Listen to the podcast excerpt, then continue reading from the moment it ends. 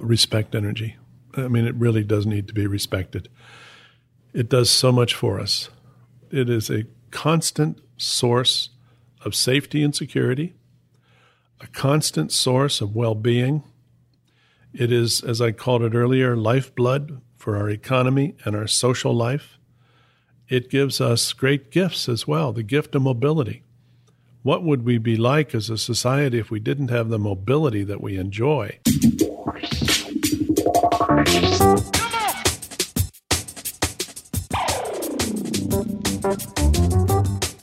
The oil and gas industry, the driving engine of the world economy, delivering prosperity, innovation, and abundance across the globe. Here are the stories of its key players, directly from the leaders themselves. This is Bulwark's Oil and Gas Industry Leaders Podcast, where real experiences are passed on from the leaders of today to the leaders of tomorrow. Here is your host, Paige Wilson. Welcome to this week's episode. I'm sitting here this afternoon at the Capital Grille City Center with my guest, John Hofmeister, actually retired, but former president of Shell Oil. And you sit on several boards, is that correct? That's correct. Industry boards, yes. Excellent. And you're also teaching at several universities. Yes, I teach at University of Houston, Kansas State University, and also Arizona State University. That's quite the hike. Well, I tell you, it's great to be able to engage young people in what the future of energy is all about. My class is the next 50 years of energy and environmental protection. So we cover a lot of ground. I almost feel like I should sign up for that. it's a ball. You get to write a 50 year plan for the future of the United States energy system. That's awesome. Awesome. So before we get too much further into it, I wanted to please ask everyone to support the show by taking a few moments to leave a review in iTunes. So, John, let's talk about how you got started in the industry. I started late in my career, actually. I was almost 50 years old when I was recruited to Royal Dutch Shell. I spent a great deal of time, 25 years prior to that, in technical companies, but technical companies that use energy, not produce energy. So companies like General Electric, Allied Signal, which is now called Honeywell International, and also a company in the telecom business, Northern Telecom. And then at age 49, I was recruited to Royal Dutch Shell, starting in The Hague way back in 1997. And I was recruited into a global job. I was the Group Human Resource Director for Royal Dutch Shell worldwide with the ambition, based on the, the, the recruiting story, to help change the company for the 21st century. It was a great job. It was a wonderful group of people to work with. But I must say, coming into the energy company like Royal Dutch Shell, where almost everybody is a lifer in the industry, I was truly the new kid on the block. And as the new kid on the block, I had to find out how to make my way. And starting by what's the difference between the upstream and the downstream? It was that basic. Wow. Yeah. So at 50, so you had a l- little bit of a learning curve, huh? Fortunately, I've always tried to keep fresh and always think about what do I not know. And I'm very good at knowing what I don't know. And therefore, I can pursue what do I need to know. And so getting to know the, oil and gas industry, and at the time, Shell was already getting into renewables, solar, wind, hydrogen, biofuels, back in the late 90s. So it was really a broad based approach to energy. Most of the time, however, was spent with upstream and downstream traditional aspects of the oil and gas business. So you didn't touch midstream? Oh, in the midst, well, of course, I had company wide. So I, I was involved in midstream, also involved in the chemicals, Shell Chemicals business. So the whole portfolio was something that I would focus on. So I had to learn my way through all the various parts of the portfolio, including the new renewable energies. Wow, that's a lot to take on. But most importantly, it was taking on the world itself. I'd been in global companies, but I had always lived in my home country. Now I'm living in The Hague, in the Netherlands, part time, and living in London, England, part time. So, but that was my home, London or The Hague, and places in both cities, and then traveling the world because Shell is fundamentally a worldwide company with assets on every continent except Antarctica. Yeah. So, don't they have the same, like the conference room is exactly the same at every single one of their offices? No, there there are quite a few differences around the around the world. There are some similarities, probably the most basic similarity is the commitment to, to health and safety. Everywhere you go in that company, wherever you happen to be in the world, you start a meeting with a health and safety minute. Well, that's that's the way to do it. That's the way to do it. So Keep- you're, you're forever reminded. And also, the second thing about my experience at Shell was there was a chronic, constant reminder of what are the values of the company. And, and they keep popping up every time I think about it. It's, you know, integrity, respect, and honesty. And so the uh, respect for people. And so it just was always part of every location you went to, the core values of the company and health and safety. Wow. So I see all the ad- advantages here, but what, what were some of the disadvantages you had to face besides you living out of your comfort zone in a different country? I think the greatest was to appreciate the importance of culture, indigenous culture, wherever you go. When you grow up in the United States of America, you're very proud. You're taught this is an exceptional country. This is an exceptional history of a country. And when you are in other people's countries, you're not one of them. You're you're the guest. Sometimes not a welcome guest because you're also from headquarters. and so so whether it's the fact that you are an American by by birth visiting in someone else's country and you're from the headquarters of the company. And you're also HR, right? and at that time, I was uh, in, in the position of HR director, yes. So you've got all these doubtful moments when people are looking at you saying, Why are you really here? And, and then what you want to do is learn, engage, bring what you brought to do, and mostly meet people, mostly get to know the people who are there so that you have a good understanding of the talent base wherever the talent happens to exist all over the company. That's what I enjoyed about the human resource work that I did for that period of time is getting to know and understand the talent of a company, how they became as talented as they are, and what they want to do with their talents in terms of their career at Shell. So it was a it was a great experience, and and what I'm very proud of to this day the HR systems that we had in place for identifying talent and developing that talent have paid off in the fact that from 2004 until today, 2019, the CEOs of Shell who have replaced one another have all come from that same talent base, and I knew every one of them. That's awesome. So, 15 years running, consistent CEO placements with an internal talent development process so that everybody knows who the CEO is and the CEO knows basically who everybody else is. So it's that internal consistency. Really well run companies look after the succession in a very serious way. They don't look in the outside market for some 100 day wonder to come in and make all the difference in the world. They take the time to develop the people over many years, even decades, so that they're ready when the opportunity is there. And that's when you know somebody takes talent seriously. Yes, tremendously seriously. So let's talk about some of the boards you're on. Sure. One board is fascinating. It's a brand new company. It's called Ioneer. It's headquartered in Sydney, Australia, and its focus is to develop the mo- largest North American lithium and boron mine yet to be built. We have an asset in western Nevada, southwestern Nevada, which we will use to produce probably 370 plus million tons of lithium over the next 30 years. It's not well known yet because we're still in the feasibility study stage, but we've, we've come through the pre feasibility study with flying colors. Now we're doing the serious, detailed work of what it will take to build the mine. We only have about a handful of employees in the company, just enough to do the feasibility work.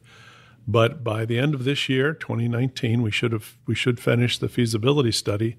Then we move into the permitting stage, and hopefully in 2020 or 2021, we're into producing lithium and boron. Lithium for the battery car marketplace, and boron for the renewable energy business, where, for example, solar energy is uses a lot of glass that glass needs to be hardened. Boron is a primary chemical mineral to harden glass, and it does other things for insulation and whatnot. So I still think of it as an energy initiative, an energy industry project, but it's not oil and gas. It's very much into the electrification of the fleet and building of storage batteries for whether vehicles or utility storage or whatever it may be. We're only 300, roughly 300 kilometers away from Reno, Nevada. Ah, that sounds like trouble. Reno, well, Reno is where Tesla is building the mega battery factory. Oh. So hopefully one day Tesla may be a customer. Other companies may be a customer. In fact, I saw where Shell just bought a German battery company recently. So who knows? We may have an opportunity to sell to my former company. That's exciting. But but whoever is making batteries, those are our prospective customers. Whoever's making glass and other products for insulation is our prospective customer for boron. This will be an open pit mine. We'll spend pretty close to well, many hundreds of millions of dollars to get it up and running, and I'm very excited about it. So that's one board, and there are about four or five of us on the board. And then a second company is called Applus Services. Applus is a Madrid based company, and it focuses on the test, inspection, and certification of multiple industries, including automotive, energy, construction, aerospace. And our mission is to make sure that people can rely upon the facilities or the uh, infrastructure that they're depending upon.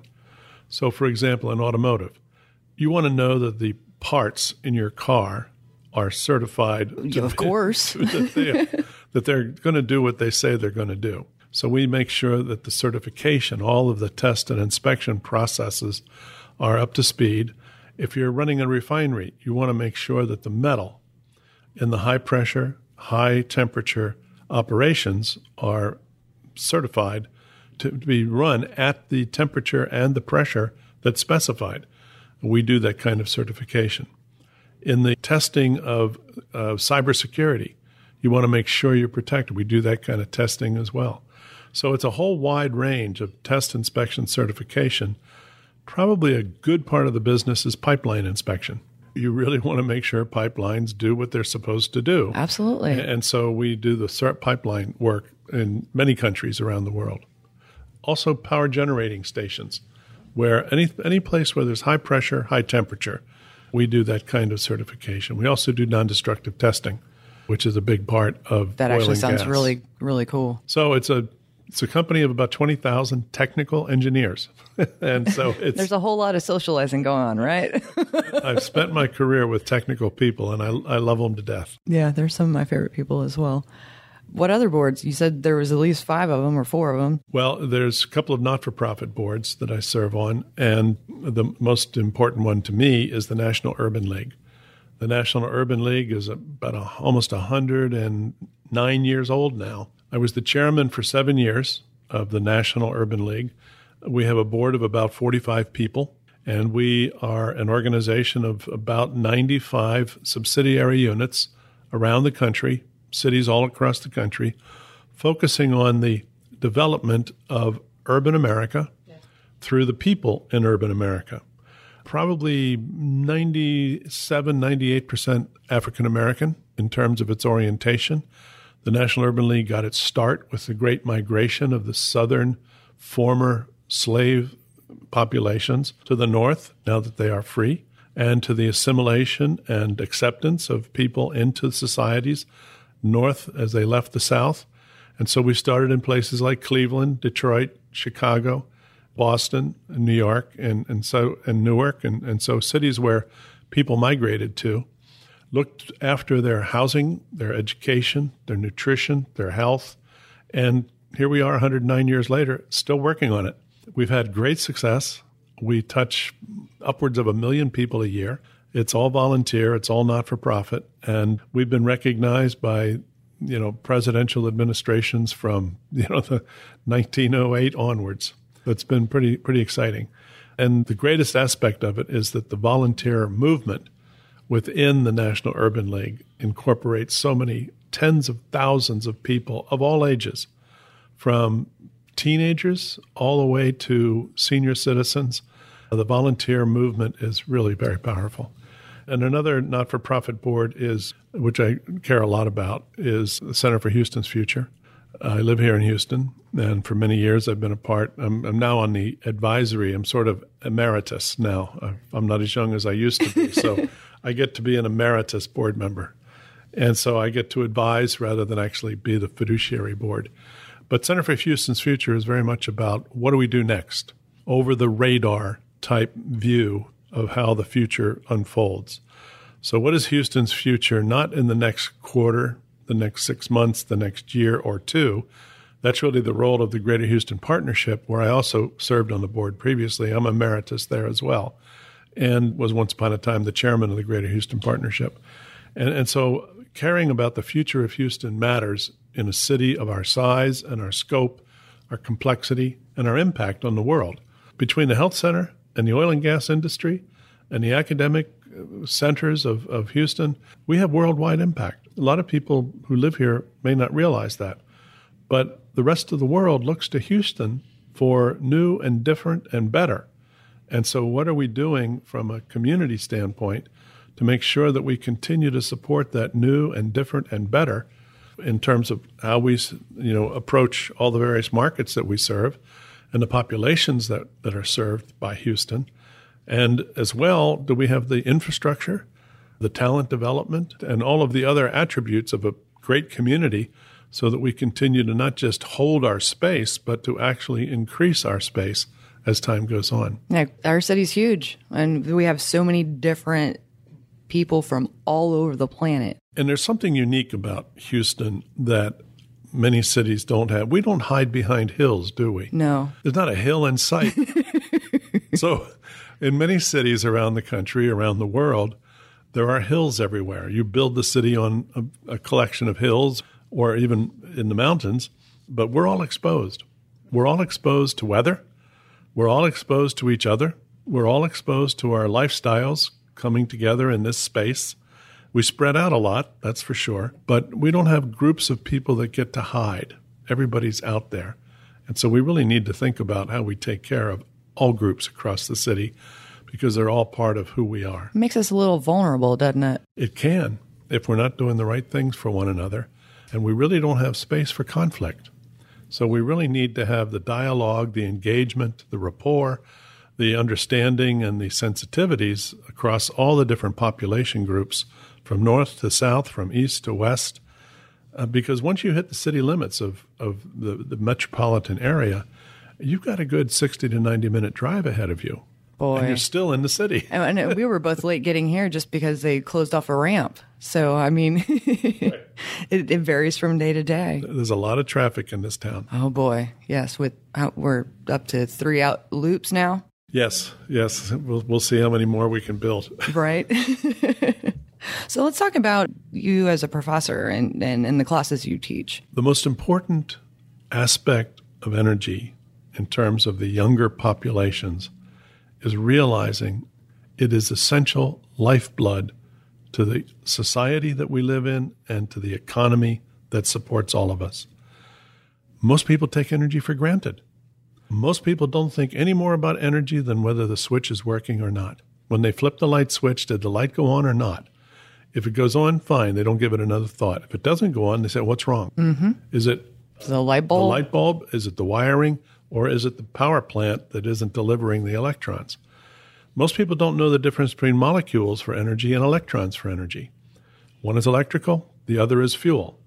And, and so it's the opportunity to really open up the minds of young people, young adults. They're mostly college seniors and juniors that I teach, some graduate students, opening up their minds to the possibilities of energy and how important energy is as an essential, as I said, lifeblood of the system that they're about to step into when they finish school. And understanding energy in its four primary segments, which is just as important as energy itself. So, energy breaks down into four segments as I teach it. The first is supply where do we get our energy from? It's a basic question. Whether that's coal, oil, gas, nuclear, hydropower, wind, solar, biofuels, geothermal, and I also include hydrogen, which is not energy but is an energy carrier in the mix. Then, second segment is efficiency. How do we do more with less? Energy is finite. And, so we want to preserve molecules and electrons for the future. So, how do we use efficiency to benefit all of us so that there's more for everybody later without using it all up sooner. Then the third thing is the environmental impact of energy. And what do we do to have a sustainable energy system where we can continue to use all forms of energy and doing it in a sustainable way so that the biosphere, the, earth, the earth, is not negatively impacted and people are not negatively impacted. And this is largely an analysis and a, and a study of how the physical, the liquid, and the gaseous potential pollution is eliminated. Why can't we have net zero pollution coming from energy? We can. It takes time, it takes technology, it takes applications, but we should have a really sustainable energy system where we don't worry about climate change or global warming, not because it's not real, it is, in my view, but because we've addressed the waste. By not addressing the waste, we create the conditions for negatively impacting the biosphere, whether that's land, water, or air. We have no excuse not to preserve and protect the land, the water, and the air, especially as energy producers. Then the fourth part is the most fun, and that's infrastructure.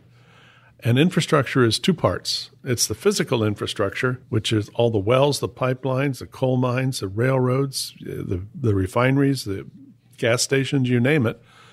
But the even more fun part is what I call the soft infrastructure, which is all the rules, regulations, laws, lobby groups, government organizations, non government organizations, all of the people in their respective and different ways of impacting energy, whether they like it or they don't like it, they're all trying to have an impact on energy. And that soft infrastructure is critical to an, a, a viable and flourishing energy system. But most people don't give it a second thought. In fact, they find it boring. But the reality I can is, see that. I can see that. The reality is, without the government involved, I say to my students, there is not a molecule of energy produced that isn't approved by the government. There's not an electron of energy produced that is not approved by the various levels of government. I can vouch for that. So if you have to work with the government to produce the molecules or the electrons, isn't it better to work with the government rather than work against the government? Exactly. Which sometimes involves educating the government. Yes. To what yes. you're trying to do because they're not necessarily experts in this field. So so teaching students this whole four sector approach to energy really opens up windows and doors for them to understand energy in ways they've never considered. Yeah, or ever heard because of how negative a lot of people portray this in- industry to be. That's right. The, the course requires a lot, a lot of reading because there's, there's only 15 weeks to cram in enough information to do what the course is intended to do, which is to get the students to write a plan for the next 50 years of producing molecules and electrons for the U.S. economy. And they work in groups because it's far, far too complex for an individual. So they work in small groups and they work together. They get started about four to five weeks into the course. And in 10 weeks, I tell them, they get to do what presidents of the United States have promised to do for decades and never done. And that is to create an energy plan for the United States. Here we have the biggest economy in the world, the oldest democracy in the world, and we don't have an energy plan for this country and never have had. We live by the day. And when we live by the day and we can't get through a single day of any month or any year without foreign imports of oil, we are vulnerable 24 7 to insufficient supply or some other type of a problem uh, with the supply chain of energy. And we know that Americans do not like gas lines. Yeah. There is nothing worse in our society than a gas line because it's so uncertain and it's so rife with peril. People don't like each other in gas lines. And I can remember, I, and I tell the story in a book that I wrote called Why We Hate the Oil Companies a situation in 1973 with the Arab oil embargo, where I bought some gasoline when I started my career in Cleveland, Ohio, where the person, the attendant at the pump, is wearing two guns on his hips. He's got his holster on and he's got two six shooters in his holsters. And I said, you would actually use those guns. He said, Nobody's going to hurt my gas station. And so he was ready to go. And that's how incredibly important this is. This is life and death to people. And so the fact that we don't have an energy plan, the fact that we spend all our time hating nuclear energy when it's the most powerful form of energy we know on Earth, and it's the cleanest form of energy once we manage the radioactivity. But if we shifted from uranium to thorium as the primary feedstock for uranium, we wouldn't have the radioactivity challenge that we have with uranium. We'd still have a challenge, but not like uranium. And you can't make nuclear weapons from the nuclear waste of thorium, but you can with uranium.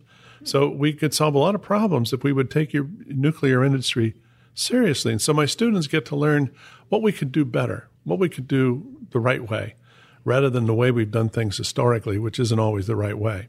And so having an energy plan gives you the ability to plan 10 years out, 25 years out, 50 years out. So why do you think there that no president has kept that promise? Why do you think that, that an energy plan has not been made? Because the American people haven't held them to account.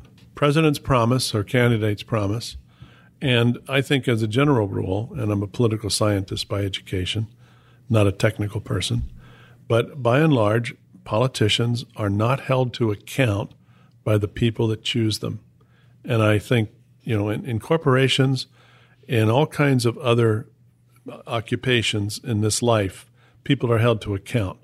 If you're a doctor or a dentist, you're held to account by the patients you serve. If you're a, a corporate executive, you're held to account by your shareholders. If you're a technician on, a, an, on a, an inspection station, you're held to account for the fact that whatever you certify works. If you're a production employee, you're held to account for the quality of what you build. Everybody's held to account, but we don't hold our elected officials to account.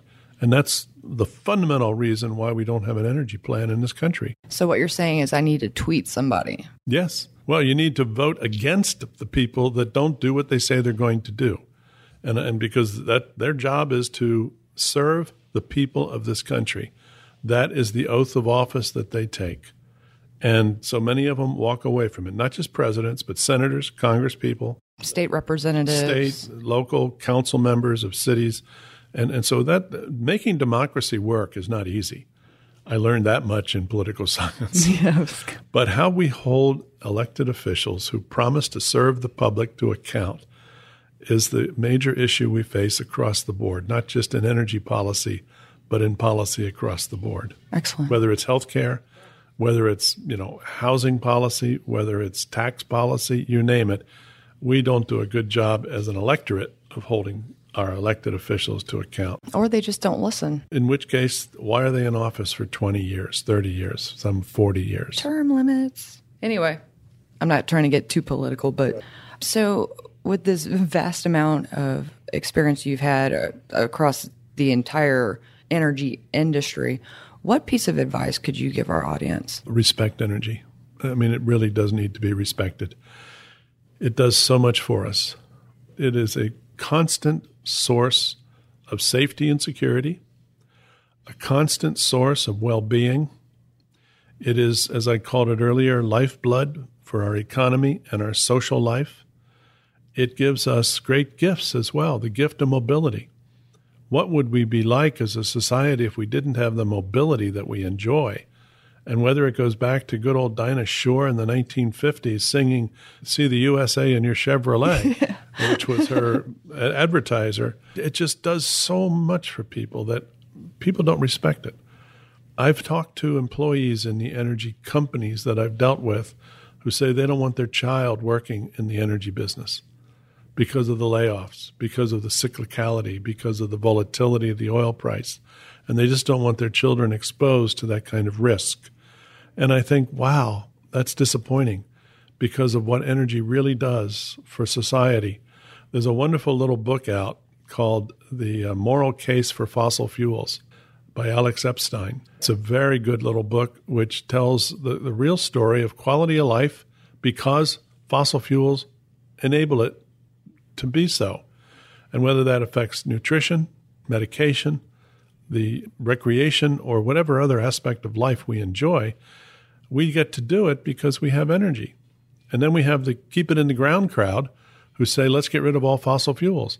They really don't understand the implications of what they're saying, or I don't think they would say it, certainly not with the passion with which they say it. And the industry has a responsibility to clean it up. I'm a big believer and a promoter of how we get carbon out of the atmosphere, for example, or how we get to negative carbon management in the future of the fossil fuel industry, and also the particulates and the other nasty materials that we release because of how we make energy. But when people are considering energy and the future of the world, you can't consider the future without it. But it's not respected. And that's what bothers me the most. I think that irks my nerves too. People don't know enough to respect it. And it's what a disappointment. And so they take it for granted, or they waste it, or they think of it as a secondary, not a primary part of their life. And that always is the case until the power goes out or until the gas tanks run dry after a hurricane, let's say. And suddenly you realize, oh my goodness, they panic. They become, you know, very disconcerted very quickly because what do we do without energy? We don't have a lifestyle. For myself and my wife, we live on the 26th floor of a building. How in the world are we going to get up and down 26, actually 52 flights? It's not going to be by the stairs. so we deeply appreciate energy every time we come in or out of the building. And I'm, that's a, I'm being facetious, obviously, but we could actually take the stairs if we had to, but it would take a while. A little bit. but I think, uh, you know, emergency responders, there's talk now of this so called Green New Deal. The silliness of what affects those who believe or think that then somehow there's a magical, mystical formula for a Green New Deal, where in 10 years' time we can eliminate airplanes. 10 years' time we can eliminate all internal combustion engine vehicles. But how'd you get here? uh, yeah, exactly. How'd you get here? And I, I did some checking because the advocates of the Green New Deal say that we can replace airplanes with trains. Well, just check the numbers. 870 million flight segments took place in this country in 2017. 870 million for 320 million people. Amtrak has capacity to carry 15 million passengers a year. So the number 870 million versus 15 million. Imagine squeezing 870 million people into a 15 million sized Amtrak system. No thanks. It's such utter nonsense yes. that anyone who you know looks at it ought to read it. I read it the first day it came out, so I read all whatever it was, 14, 16 pages. And it's written by people who are simply aspirants to a future that they get to create themselves without any grounding in common sense or without any grounding in reality. And yet these people think they're right.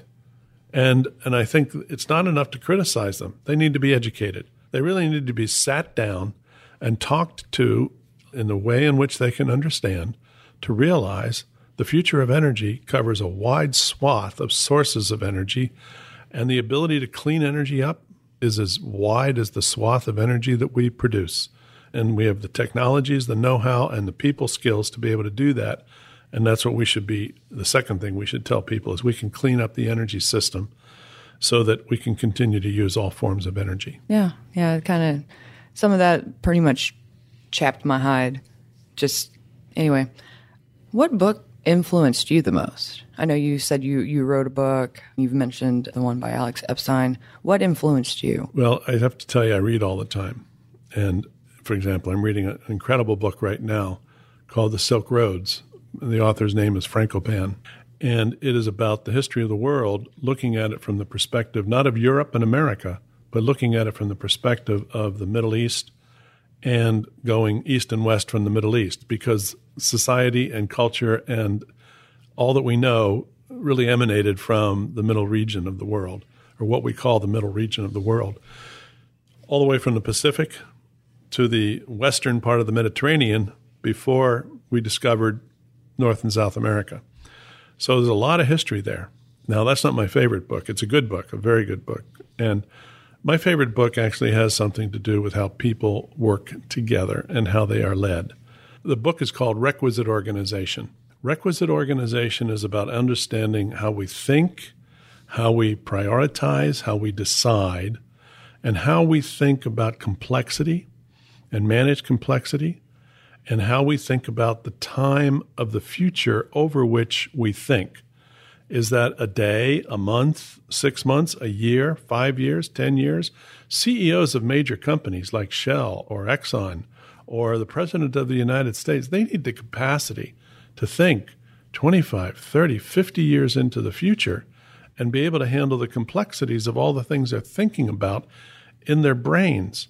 So there's a different level of capacity of individuals that we need to recognize is valuable. And the author's name is Elliott Jaques. And it's a, he's a brilliant man. He has a couple of, he's deceased now, but he has multiple PhDs. He was a psychologist, psychiatrist, and an anthropologist, all Oh, these wow. things combined, none of which are easy to learn. No, not at all. But he wrote this book called Requisite Organization. He also wrote a book called Executive Leadership. And so it really is the responsibility of those who lead to understand and appreciate the capabilities of all the people they serve as a leader, all the people they lead. And there are some people who really are best focusing on the day, some focusing on the week, some on the month, some in the year, some on the five year. And so we all have different strengths and weaknesses in that regard. Not everybody is equal in terms of capacity or capability as everyone else. So helping people be fit for purpose, which is a to me that's a great phraseology. Fit for purpose. What is their purpose? And are they fit for it? So if you're developing ministers of the cloth, let's say, if you're developing doctors, if you're developing uh, scientists, or you're developing electronic technicians, or you're developing people who clean, or people who cook, or people who teach. All of these people have different skills and abilities. So, understanding how they think, how they handle complexity, how they think about time, it's important for all of us to understand that. So, that's probably the best book I ever read. That's awesome. I'm actually gonna I'm gonna look that up on Amazon. Excellent. What's your most used business tool? My most used business tool, without a doubt, is my ability to communicate. Excellent. Communication is at the heart of how a leader leads. You cannot intuit leadership.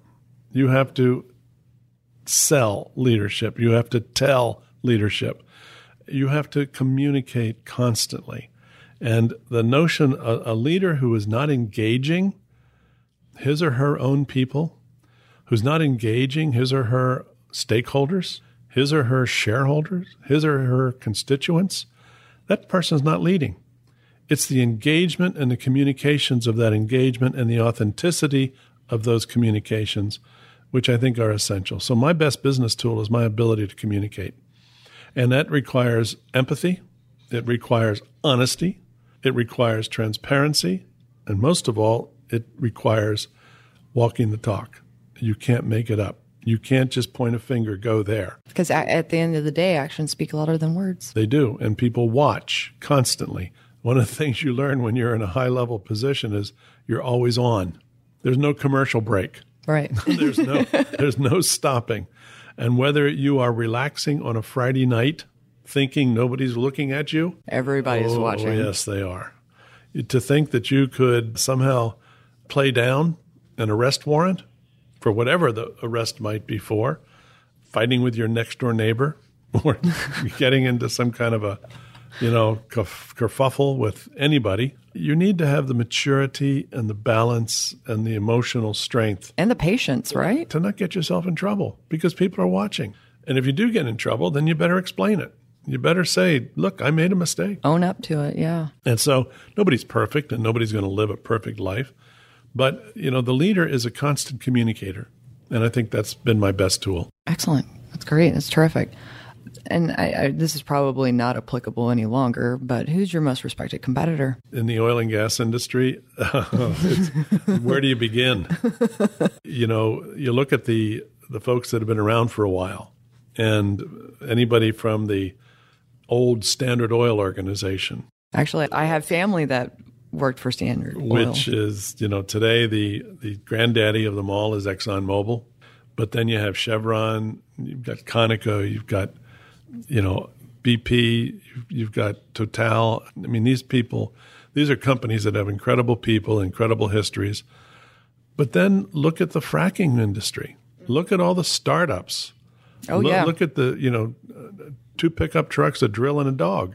And, and you got a business. You Yeah, know, you, you can go go frack, go drill. and and so I just I think everybody who's out there who's honest and trying to make a living producing molecules, they have my greatest respect because it's not easy work. It's technically very challenging. There's a lot of risk associated, so they better be courageous and they better be resourceful because they're going to need it to handle the risk. But I, I would say that, including colleagues, colleagues are also competitors because each is trying to get more resources for their project than the other guy. And so, so there's an internal competition as well as an external competition. And frankly, I think that's one of the great things about the industry. By and large, the industry is made up of talented people.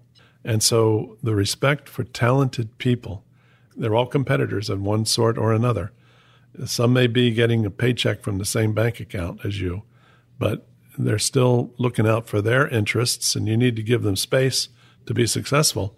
But when it's the Exxon competitor or the Chevron competitor or the BP competitor, my hat's off to all of them. They're very Interesting good- they're perspective. very good at what they do. Yes, they are. What's your most important lesson learned? I, I would say that humility connected to being authentic. As I used to work for GE when Jack Welch ran GE, and people sometimes thought of him as high and mighty. Well, there was a humble side to Jack as well. He would say, You know, my mother tried not to raise a stupid person, and that's me. And, and so she tried to make me smart. She taught me a lot. But sometimes I fall back into old habits and I make mistakes. And I think the authenticity of his humility taught me a lesson. When I was, let's say, in my 30s and I'm watching this great individual called Jack Welch or other executives around him, and to, to see them be humble, uh, to see them on, admit their mistakes, to be honest about the fact that sometimes they're tired, to be honest about the fact that sometimes they just need a rest, a little cat nap, and to realize they're human beings. Uh, I think that's a, a very important part of being who we are. You can't be who you're not. People who try to be who they're not always fail. That is They're true. Always caught out. And we see examples of them. You know, the, the 100 day wonder CEOs that don't last a year. You know, I mean, these are the kind of people that just they, they think they're better than they are and they don't rely on others. They don't integrate or interact with others adequately. And, and I will tell you, I have learned so much in my professional career working with not for profit executives or employees who aren't making a whole lot of money, but who are delivering incredibly valuable service to people that really need service in the not for profit world. And I'm thinking of the National Urban League here. These folks are genuine, they're humble, they are determined to be successful at what they do. They motivate me, they excite me because they're doing what they believe in. And I think that should be true of everybody. Do what you believe in. I like that. That really hits home for me. Thank you. What's your favorite podcast? My favorite podcast, actually, I've listened to quite a few Houston Business Journal Oh, yeah, yeah, yeah. podcasts. They do a good job. They talk to a lot of interesting people. And I have to admit, I'm a business junkie. I love business. I'm also a You don't say. I'm also a political junkie. I love politics, or at least reading about it. I'm Oh, not a there's plenty of politician. Yeah, there's plenty of that to read these days. So But because I'm a business junkie, I love hearing the stories of other companies, of other business people. Uh, I'm not particularly entrepreneurial in the nature of how I lead a business. When I became president of Shell Oil, yes, we had innovation and entrepreneurial organizations set up within the company so that they could we could tap into people who are innovative and entrepreneurial. I'm more a structured organization person. How do you leverage and get a successful movement going throughout the organization that involves tens of thousands, not tens of people, but tens of thousands of people, because that's the that's the heart of what you do. And so getting the tens of thousands oriented towards the same goal and purpose, I'm more structured or built that way and view each one of them as an important part of the process. And so Houston Business Journal just brings all kind of stories to light. It's fascinating to listen to. yeah, Well, so because I want our listeners to be well dressed and most importantly safe, be sure to go to www.bulwark.com forward slash podcast to win a Bulwark FR shirt and base layer. No purchase necessary to win. See official rules for details. So, John, thank you so much for joining me today. And I hope you're traveling out of this area of town isn't so terrible as when you got here. Well, thanks, Paige, for the opportunity. If people want to reach out to you and or get to know more about the boards you sit on and your classes, how can they go about doing I that? I think the easiest to go to Facebook and pull up Citizens for Affordable Energy. Perfect. And I'll make sure that we put a link in the show notes for that. Do you have a LinkedIn profile? Yes, I do. It's my name. Okay. And that will also be in the show notes. So that concludes this episode. So just remember it's up to you to open the next door.